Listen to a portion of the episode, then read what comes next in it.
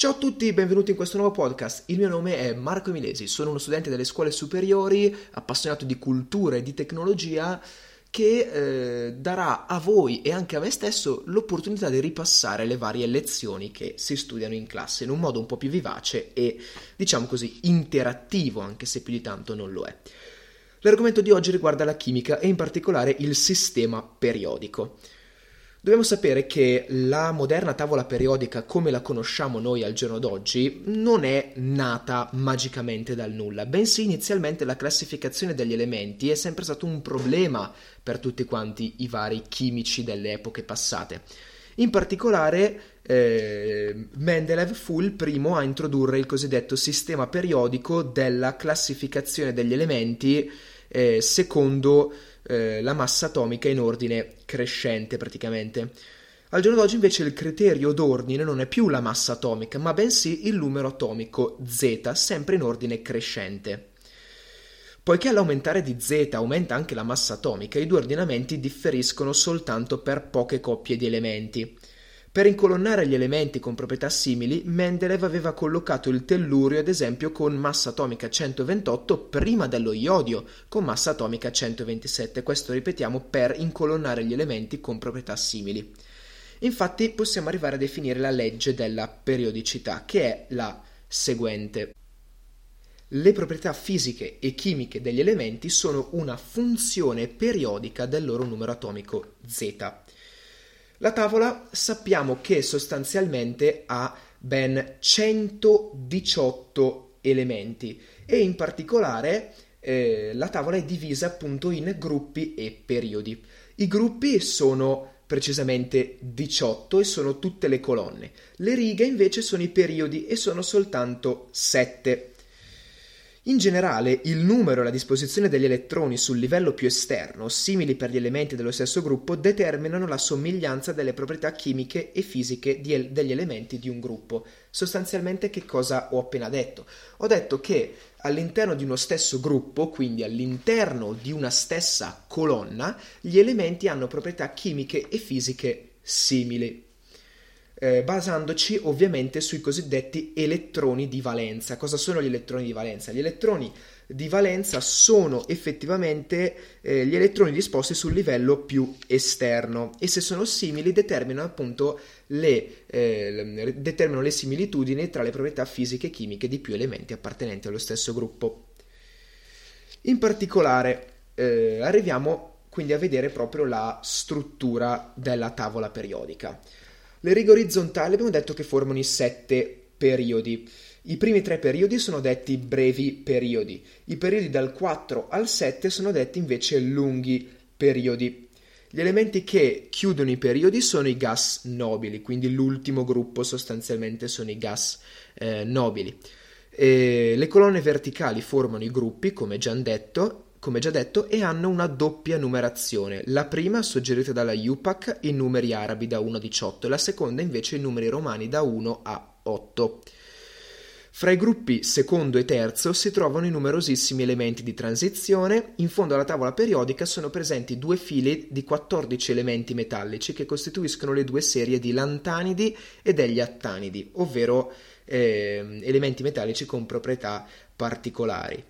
Ehm, detto questo, arriviamo ai simboli di Lewis. Chi è questo Lewis? Lewis sostanzialmente è un fisico che eh, ha stabilito un modo un po' più, se vogliamo, semplice per scrivere gli, eleme- gli, elementi. Infatti, per scrivere il simbolo di Lewis di un elemento si riporta il suo simbolo chimico e intorno a esso si dispongono gli elettroni di valenza, un punto per ciascuno dei quattro lati. Quando un atomo possiede più di 4 elettroni di valenza, i punti si dispongono in modo da creare coppie di punti.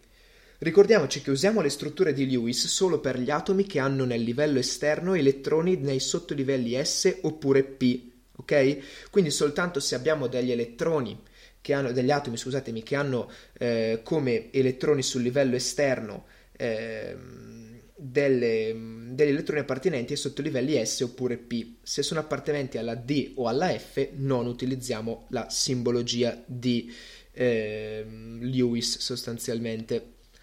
Detto questo, arriviamo a vedere le principali famiglie chimiche. Le principali famiglie chimiche sono quattro ad essere precisi, ovvero eh, le famiglie dei metalli alcalini e alcalino-terrosi e fanno un gruppo.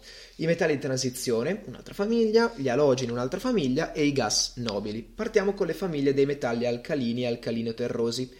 I metalli alcalini sono quelli del gruppo 1 e eh, hanno la caratteristica di eh, essere estremamente reattivi.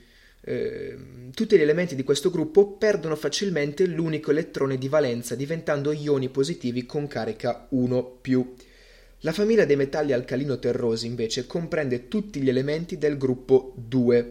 Sono anche questi molto reattivi e eh, la loro reattività aumenta scendendo lungo il gruppo sostanzialmente.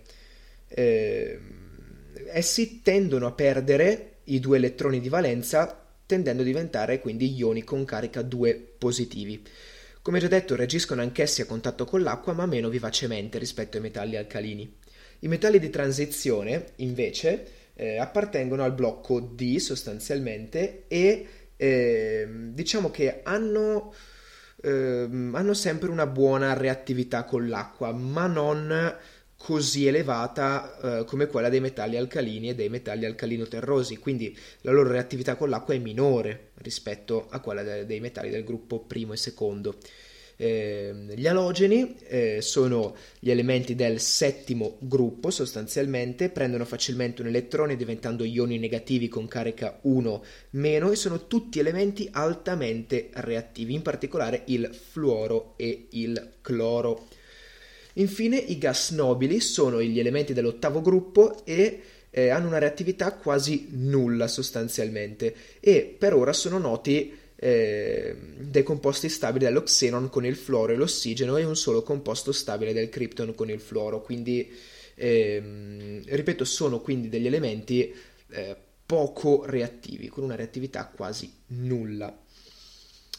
Introduciamo ora le varie proprietà atomiche e gli andamenti periodici, in particolare il raggio atomico, che a rigor di logica è la metà della distanza minima di avvicinamento fra i nuclei di due atomi dello stesso elemento.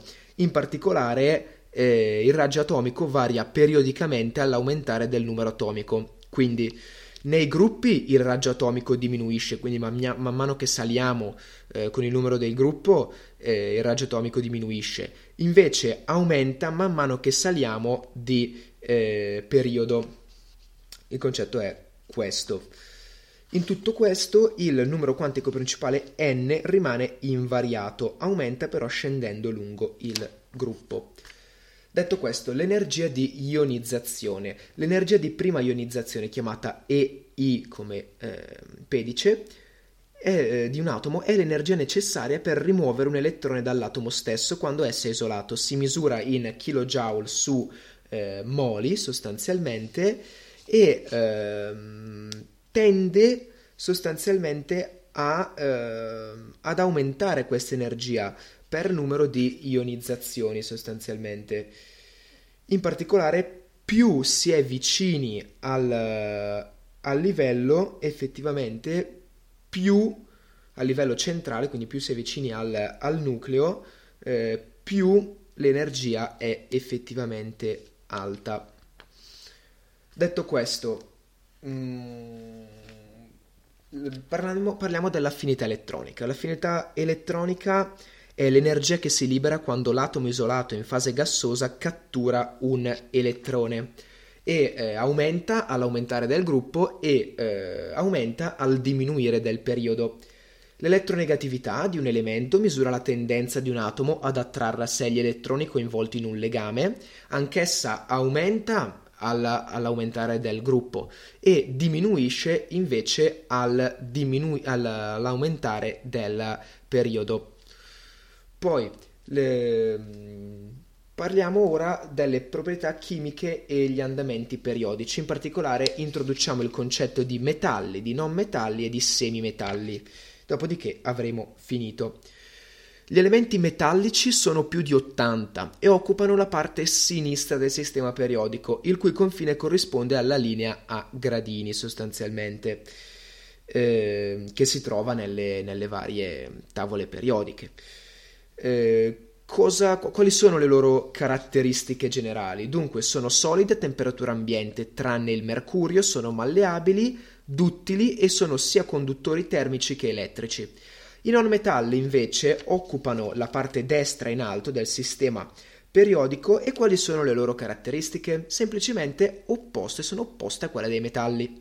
I semimetalli invece hanno delle proprietà intermedie tra i metalli e i non metalli e sono situati lungo il confine che separa metalli e non metalli. Ok? Quindi questa era un po' la, la, parte riguardante il sistema periodico. Grazie mille per aver ascoltato questo podcast, spero di essere stato eh, d'aiuto per magari una verifica, un'interrogazione, quello che è, insomma. Eh, grazie mille ancora per aver ascoltato questo podcast e ci vediamo nel prossimo episodio. Ciao a tutti!